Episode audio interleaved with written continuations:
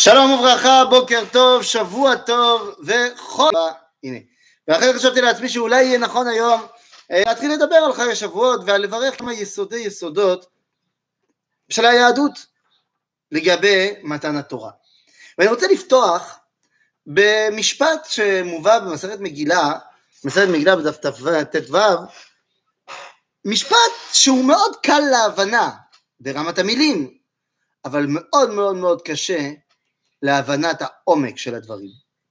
ואמר רבי אלעזר רבי חנינא,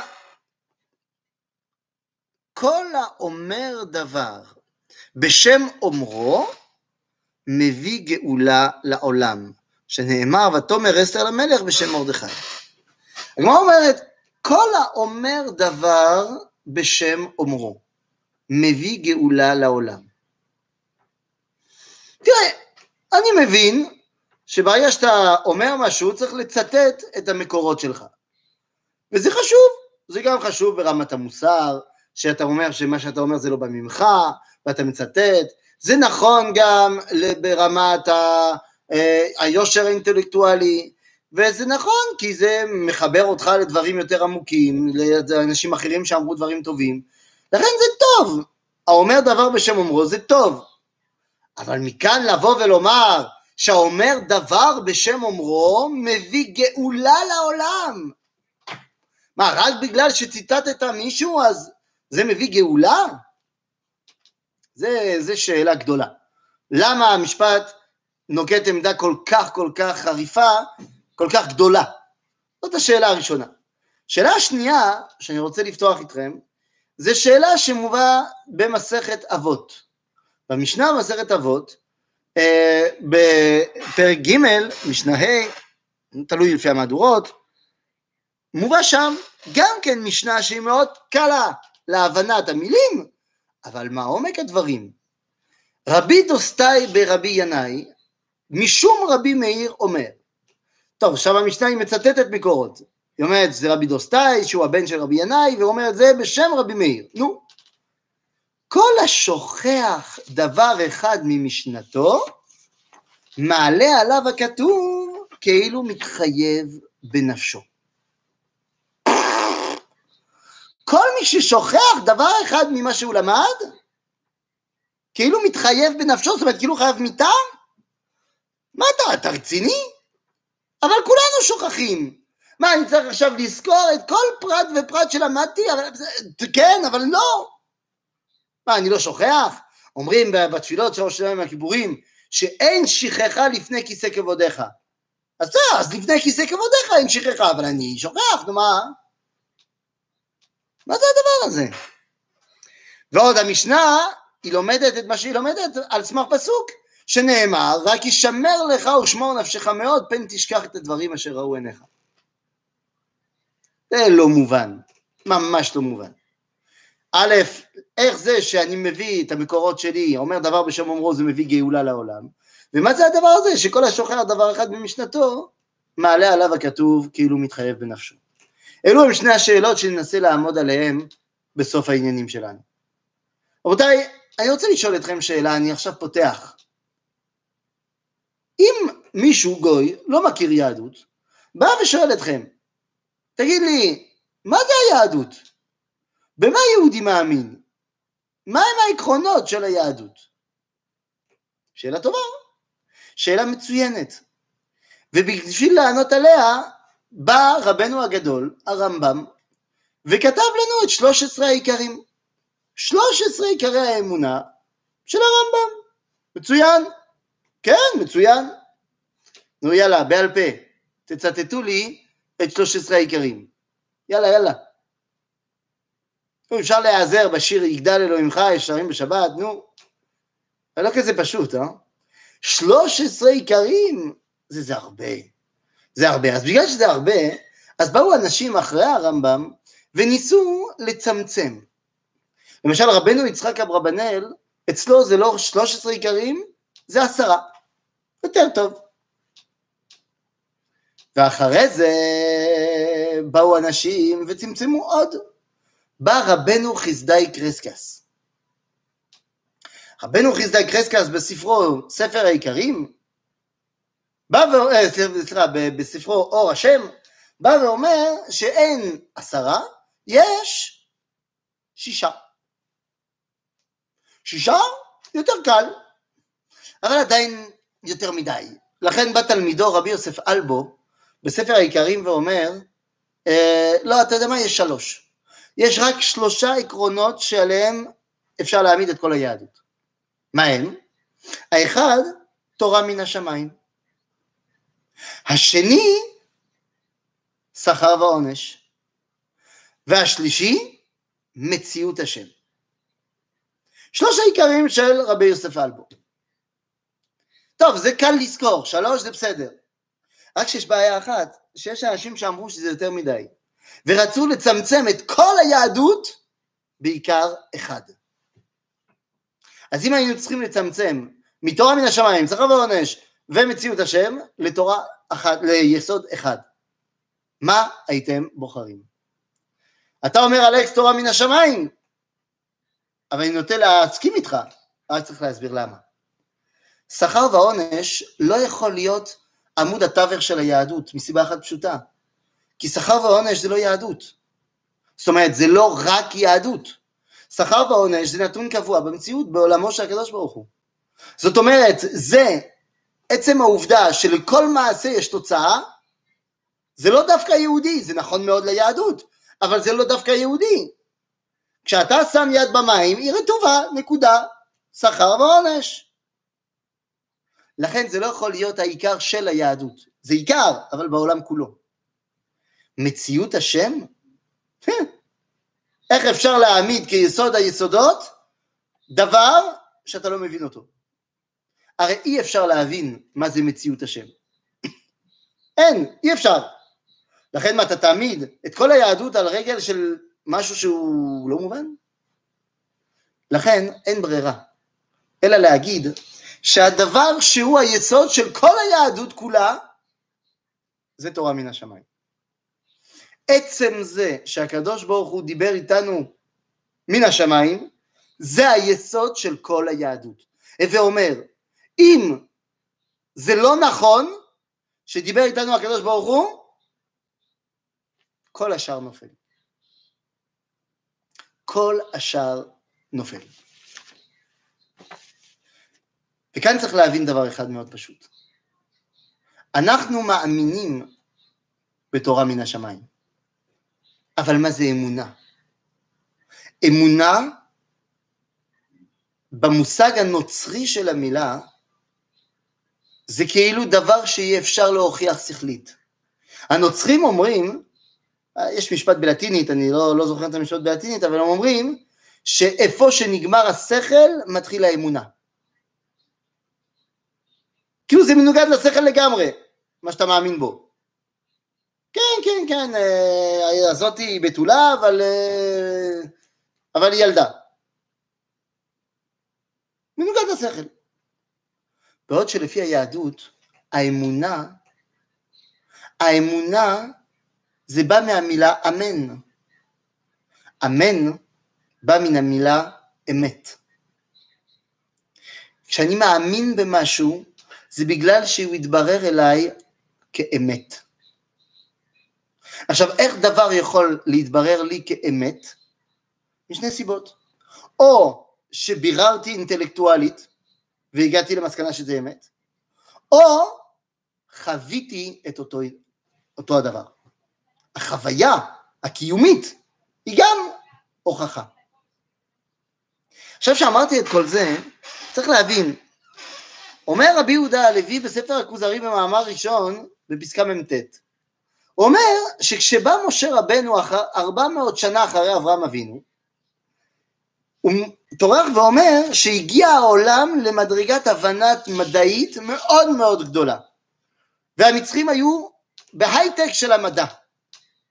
עכשיו, למה רבי יהודה הלוי הוא מסביר לנו את זה? למה זה חשוב לדעת שכשמשה רבנו, העולם המדעי המצרי הוא מאוד מפותח? זה מאוד חשוב להבין, כי הרי מי שחי בהתפתחות מדעית גדולה, מאוד מאוד קשה לו למכור לו לוקשים. ואני חוויתי את זה על בשרי. ואני לא חושב שאני היחיד, אני חושב שכל האבות, דורי דורות, חוו את זה, והבינו שפתאום הילד, ילדה שלהם, גדל. הנה השבת, במאמץ אדיר להראות לב, לביתי בת הארבע שאני קוסם על, באתי ועשיתי לה את הנה, תפסתי לך את האף, הנה הוא פה, ואני אוכל אותו. הנה, תפסתי לה את האף. עד שהיא מסתכלת אליי ואומרת לי, לא בצחוק בכלל, אומרת לי, אבא, האף פה, מה אתה מבלבל? הנה, הוכחה, הוכחה מדעית. עשיתי ניסוי אמפירי, אומרת לי הבת שלי בת הארבע. עשיתי ניסוי אמפירי. בדקתי בפרצוף של אח שלי, ראיתי שיש מובלע פה, ואתה קראת לזה אף. אחרי זה בדקתי בפה, בפרצוף של אחותי, וראיתי שיש פה מובלע, וזה אף. ובדקתי אצל אחותי עוד אחד, ויש פה מובלע. ואני בדקתי בעצמי, ופה אני רואה, מרגיש שיש לי את המובלע, ואתה אמרת זה אף. לכן, האף שלי פה, ואם הוא פה, הוא לא ביד שלך. אז אתה משקר. הנה, הוכחה מדעית. לכן מאוד קשה למכור לוקשים לבת ארבע. כי זהו, היא הגיעה כבר להבנה מדעית אה, ברורה על כל מיני דברים. לכן רבי יהודה הלוי אומר, העולם הגיע להבנות מדעיות חבל על הזמן. לכן, אם אתה תרצה למכור לעם ישראל לוקשים, זה לא ילך לך. ועוד דבר צריך להבין, יש אנשים שבאים וטוענים שבסיס האמונה היהודית זה לפי הניסים שחולל הקדוש ברוך הוא. ממש לא. ממש לא. אומר הרמב"ם בהלכות יסודי התורה בפרק ח' בהלכה א', משה רבנו, אני מצטט, לא האמינו בו ישראל מפני האותות שעשה. למה? שהמאמין על פי האותות יש בליבו דופי, שאפשר שיעשה האות בלעד וכישוף. אולי זה שטויות, אולי זה סתם אה, איזה קוסם גדול, אלא כל האותות שעשה במדבר לפי הצורך עשה. לא להביא ראייה לנבואה. כל האותות שעשה משה זה סתם למלא איזה צורך. צריך להשקיע את המצרים, את המצרים קרע את הים, ויצא מתוכו. צריך לנו מזון, הוריד לנו את המן. צמו בקרה עם האבן, כפרו בו עדת קורח, בלע אותם הארץ. ושר, וכן שאר כל האותות. אז אומר הרמב"ם, ובמה האמינו בו במעמד הר סיני? שאיננו ראו ולא זר, ואוזנינו שמעו ולא אחר, האש והקולות והלפידים, והוא ניגש אל הערפל, והכל מדבר אליו, ואנו שומעים, משה, משה, לך אמור להם כך וכך. וכן הוא, אה, הוא בא ואומר, ומניין שבמעמד הר סיני לבדו הוא הראייה אל הנבואה, שהיא אמת, שאין בו דופי, שנאמר, הנה אנוכי בא אליך באהבה ענן, בעבור ישמעם, בדברי עמר, וגם בך יאמינו לעולם. זאת אומרת, כשהיה כתוב, ויאמינו בהשם ובמשה עבדו, אחרי קריאת ים סוף, אומר הרמב"ם, כן, זה היה אמונה לשעה, אמונה שמשה יודע לפתוח ימים, מצוין, והוא עבד השם, מצוין.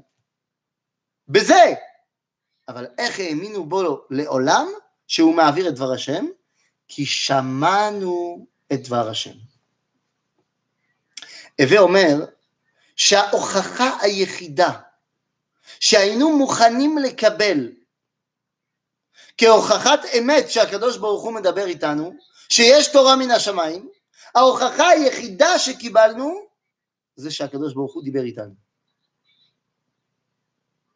וכך מפורש בספר שמות, בפרק י"ט, הפרק הממונה על אה, גילוי מעמד הר סיני.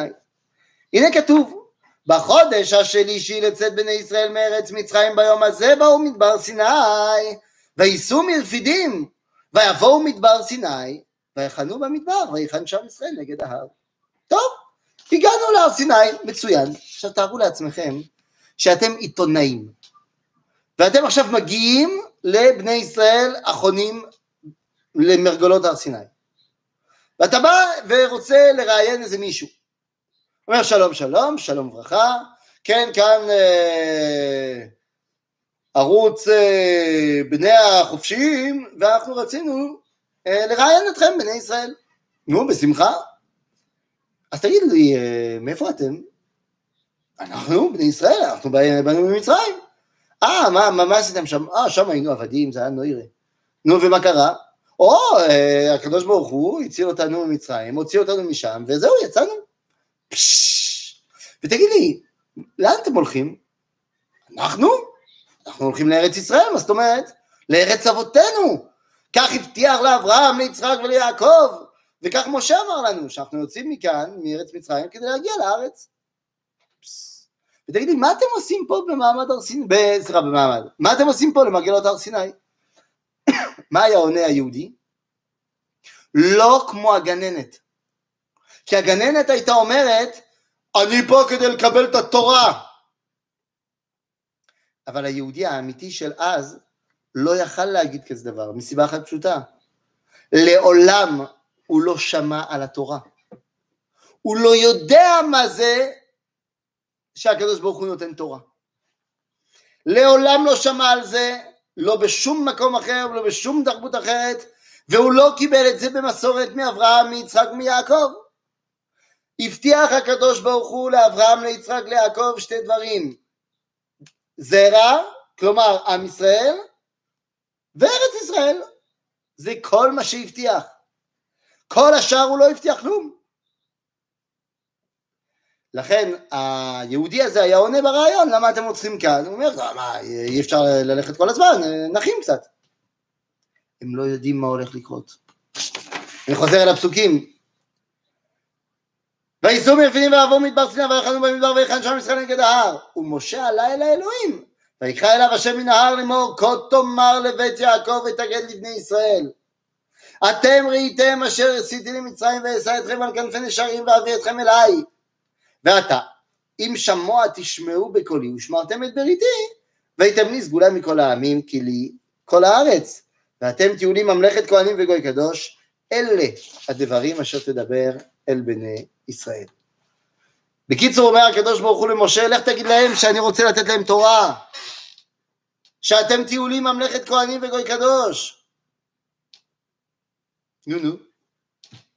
אז מה עושה משה אחרי שהוא שמע את כל זה? משה הוא מקשיב לקדוש ברוך הוא, אז הוא הולך לבני ישראל. ויבוא משה ויקרא לזקני העם וישם לפניהם את כל הדברים האלה אשר ציווהו השם. הסביר להם, הנה חבר'ה, הקדוש ברוך הוא רוצה לתת להם תורה, לתת לכם תורה, יאללה תהיו מוכנים. תשובה של בני ישראל. ויבוא משה ויקרא לזקני העם וישם לפניהם את כל הדברים אשר ציווהו השם. ויענו כל העם יחדיו ויאמרו כל אשר דיבר השם נעשה. במילים אחרות, כל מה שהשם רוצה שנעשה נעשה, אבל מה שאתה אומר, אנחנו לא נעשה. כל מה שהשם רוצה נעשה. כן, חוזר על הפסוק, אומר, ויענו כל העם יחדיו, כל אשר דיבר השם נעשה, לא מה שאתה מדבר. נו, למה הם לא רוצים להקשיב למשה? לא רוצים להקשיב למשה כי אומרים, מה, מה, מה, מה פתאום עכשיו תורה? לא דיברו איתנו על זה, מה, מה אתה, אנחנו תקועים במדבר איתך, אז אתה, זה?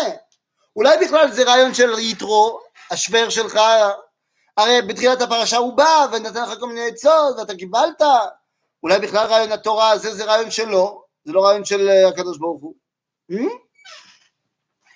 וישב את דברי העם, וישב משה את דברי העם אל השם. משה חוזר לקדוש ברוך הוא ואומר, אה, טוב, שמע, הם לא רוצים. אני מאוד רציתי לתת מה שאתה אמרת, אבל הם לא רוצים. אומר הקדוש ברוך הוא, או, oh, שקוייך, איזה גדולים. ואומר השם אל משה, הנה אנוכי בא אליך באב וענן, בעבור ישמעם בדברי עמך, וגם לך יאמינו לעולם. ויגד משה את דברי העם אל השם. הקדוש ברוך הוא אומר, הם לא רוצים? טוב, אז אני בא. אני בא. אני בא ואני הולך לדבר איתם. תגיד להם. ואז משה יגיד להם, חבר'ה תהיו נכונים לשלושת ימים, אל תקשו אל אישה וזה, אה, כי הקדוש ברוך הוא בא. זאת אומרת, בני ישראל לא הסתפקו בזה שמשה, ככל שגדול יהיה, יהיה המתווך ביניהם לבין ריבונו של עולם.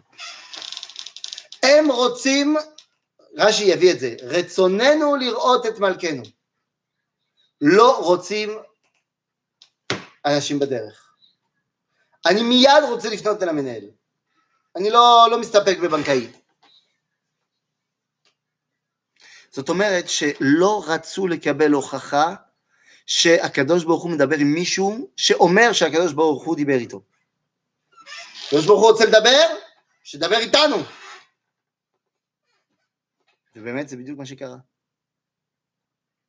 זה בדיוק מה שקרה. הקדוש ברוך הוא נגלה בהר סיני אל עם ישראל כולו. ולמה זה חשוב? ולמה זה חשוב שהקדוש ברוך הוא יתגלה לכולם ולא לאיזה יחידי יחידים? מכיוון שההוכחה על קיום מעמד הר סיני הוא זה שיש עדות, כמו שאומר הכוזרי, של שישים ריבו ששמעו את אותו סיפור ומעבירים את אותו סיפור לדורי דורות. אפילו משה בא ואומר בסוף ימיו, פרשת ויתחנן הוא אומר, אומר כך, משה רבנו בספר דברים בפרק ד' שענה לימים ראשונים אשר היו, היו לפניך למן היום אשר ברא השם אלוהים, אשר ברא אלוהים סליחה אדם על הארץ ומקצה השמיים ועל קצה השמיים. הנהיה כדבר הגדול הזה? או הנשמע כמוהו השמע עם כל אלוהים מדבר מתוך האש כאשר שמעת אתה ויחי. זאת אומרת אומר משה רבנו תבדוק. אני עכשיו אה, לא נכנס איתכם לארץ אבל תגידו לכל הילדים שלכם ונכדים וכדומה תבדקו. בכל התרבויות מקצה העולם ועד קצהו ובכל הזמנים. האם יש מישהו שאומר את זה? שהשם בורא העולם דיבר עם בשר ודם? והתשובה היא לא. באמת, בשום אה, תרבות, מיתולוגיה, שהיא פרה-תורה, שהיא לפני התורה, לעולם לא ראינו אף אחד שטוען שבורא העולם מדבר עם הבריאה. לא קיים בשום מקום. אתם יודעים למה זה לא קיים? זה לא קיים כי הקדוש ברוך הוא לא דיבר עד שהוא דיבר. וכל עוד שהקדוש ברוך הוא לא מדבר, אי אפשר לדעת שהוא מדבר. למה? שאלו אותי למה? אני אענה לכם למה. מכיוון שבעולם הזה, כך זה אחד מהיסודות של הפיזיקה העכשווית, שאמר הבן אדם שנקרא לבואזיה, הוא אמר, בעולם הזה, ביקום שלנו, שום דבר לא נעלם, שום דבר לא נברא, הכל מתפתח. האמירה הזאת היא בניגוד מוחלטת, בהתנגדות מוחלטת ליסוד היהדות, של יסוד הבריאה. אבל נכון, יסוד הבריאה הוא זר לפיזיקה העכשווית. הפיזיקאים מאמינים שמדבר אחד, תוסיף לזה אנרגיה, אפשר להפוך לדבר שני. זה בסדר. זאת אומרת, הרכבה של כמה דברים ייצרו משהו חדש. אבל זה, המשהו החדש הזה יהיה רק הרכבה. שיהיה דבר שנברא יש מאין, זה בניגוד למדע העכשווי. באה ואומרת התורה בראשית ברא אלוהים את השמיים ואת הארץ. הקדוש ברוך הוא ברא, מה אתה רוצה? יש מאין. אבל היסוד הזה של הבריאה יש מאין, אם הקדוש ברוך הוא לא מתגלה לבריאה, הבריאה היא לא יודעת את זה. כי כל עוד שדבר הוא מחוץ לתחום ההוויה שלי, אני לא יכול לא לחשוב עליו ולא להמציא אותו. תקראו את כל הסרטים של המדע הבדיונית. כל הדברים שאתם רואים בסרטים של מדע בדיונית, של פנטסטיקה, של פנטזיה, זה הכל הרכבות של דברים אמיתיים. והנפש הנפש האנושית יודעת להרכיב דברים. למשל, אני בגן החיות ראיתי פילים, ואני גם ראיתי צבע ורוד. לכן הנפש שלי יודע להרכיב פיל ורוד, למרות שהוא לא קיים במציאות. אבל הנפש שלי לא יודעת להרכיב פריקן פרי. כן, גם אני לא יודע מה זה. כי דבר שהוא מחוץ לתחום ההבנה ובכלל הגילוי שלי, הוא דבר שאני לא יכול להמציא. באותה מידה, מוישלה הילד שחי במאה שערים בירושלים, שרק דובר יידיש, ורק מכיר מזון, שהוא מכיר בית, חיידר, חיידר, בית. זה מה שהוא מכיר. הוא מכיר את זה שהוא חי בבית שלו, ומהבית הוא עובר 200 מטר והולך לחיידר. ורק למטר ביידיש. אין אינטרנט בבית, אין שום דבר. זה מה שהוא מכיר. אז כשהוא חוזר הביתה יום אחד, עם מכנס קרוע, עם בוץ בכל הכיוונים, ועם דם נוזל לו מהאף, וכשההורים שלו אומרים לו דוס, והוא עונה, זה לא אני, זה יוסם, הוא דחף אותי. ו... הסיפור הזה יכול להיות אמת, זה יכול לקרות. זה גם יכול להיות שקר, זה גם יכול להיות שהוא סתם רץ והחליק והוא מתבייש להגיד.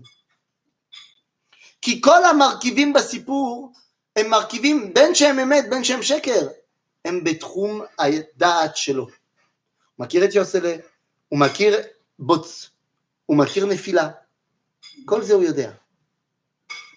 אבל אם יום אחד אותו מוישלה, שלא יודע שום דבר חוץ מבייס, חיידר, יידיש, אין אינטרנט, בא וחוזר הביתה ואומר שתי משפטים ביפנית, מואה, ושואלים אותו ההורים, בוסיס דוס, והוא אומר, תראו, זה משהו מאוד מוזר. בדרך הביתה פגשתי אנשים מוזרים מאוד ברחוב, עם עיניים מלוכסנות ועם אה, מצלמה גדולה, ולימדו אותי במבטא מטורף את שני המשפטים האלה. ואתה בדקת, זה באמת uh, יפנית. האם הוא יכול להמציא את זה? והתשובה היא לא. הסיפור הזה חייב להיות אמת, למה? כי היפנית הוא לא חלק מהדעת שלו. אז אם עכשיו הוא יודע שאתם משתתפים ביפנית, זה חובה שמישהו מחוץ לתחום הדעת שלו בא והסביר לו את זה. בא משה ואומר, תחפשו עוד תרבות שאומרת שהבורא מדבר עם הנברא. זה לא קיים. זאת אומרת, היחידים שאומרים שהאל מדבר עם הבריאה, זה מי שגם אומר שהוא מדבר איתו. זאת אומרת, ההוכחה לזה שהיה מעמד הר סיני, זה שהיה מעמד הר סיני. כי אם לא היה מעמד הר סיני, לא היינו יכולים להמציא את זה. בעצם, מעמד הר סיני, עצם זה שהקדוש ברוך הוא נגלה אלינו, זה התשובה של הבריאה. שהרי בבריאת העולם, הקדוש ברוך הוא ברא את העולם בעשרה מאמרות. כך מובא במשנה מסכת אבות בפרק 50, משנה א', שבעשרה מאמרות נברא העולם.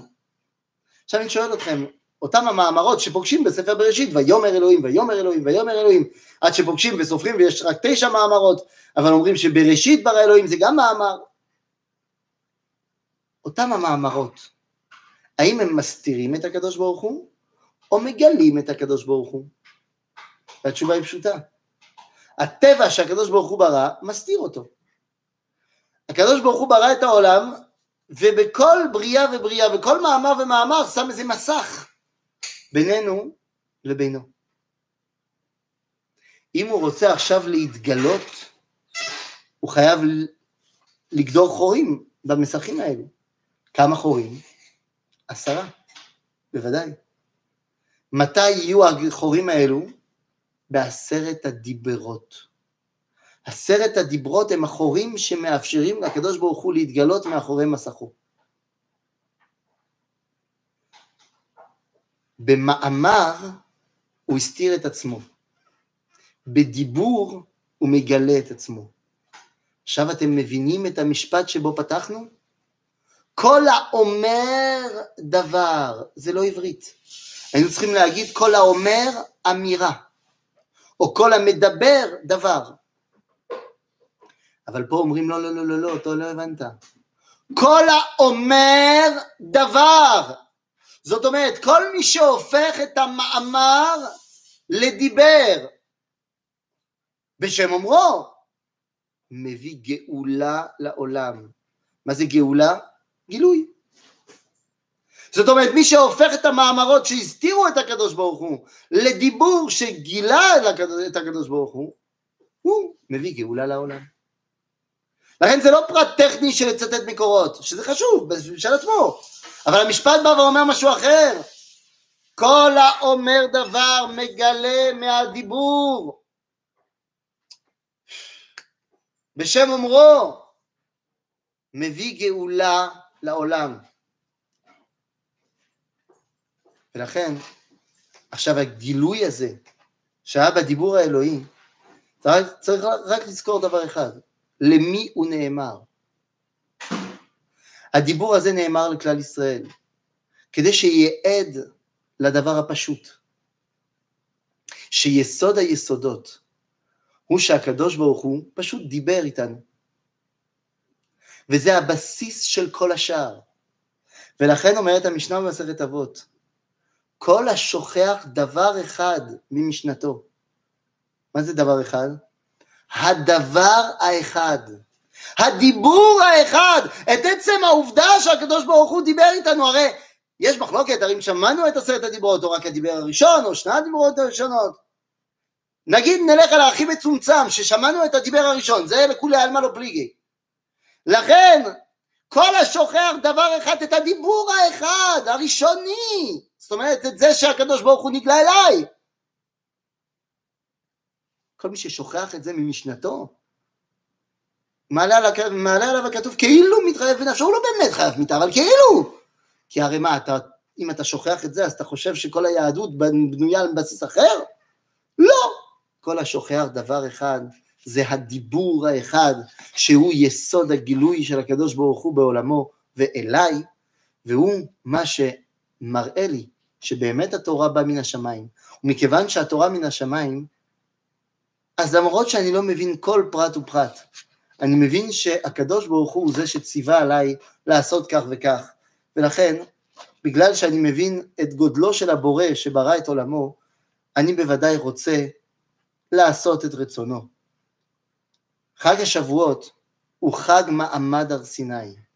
הוא חג שמציין את היום שבו הקדוש ברוך הוא נגלה אלינו, ובתוך שכזה נברא לעולם כולו, ומכאן ואילך אפשר פשוט לעבוד כדי להגיע לשחזור המעמד, שבעזרת השם תבוא השנה במהרה בימינו. אמן. וחג שמח לכולם.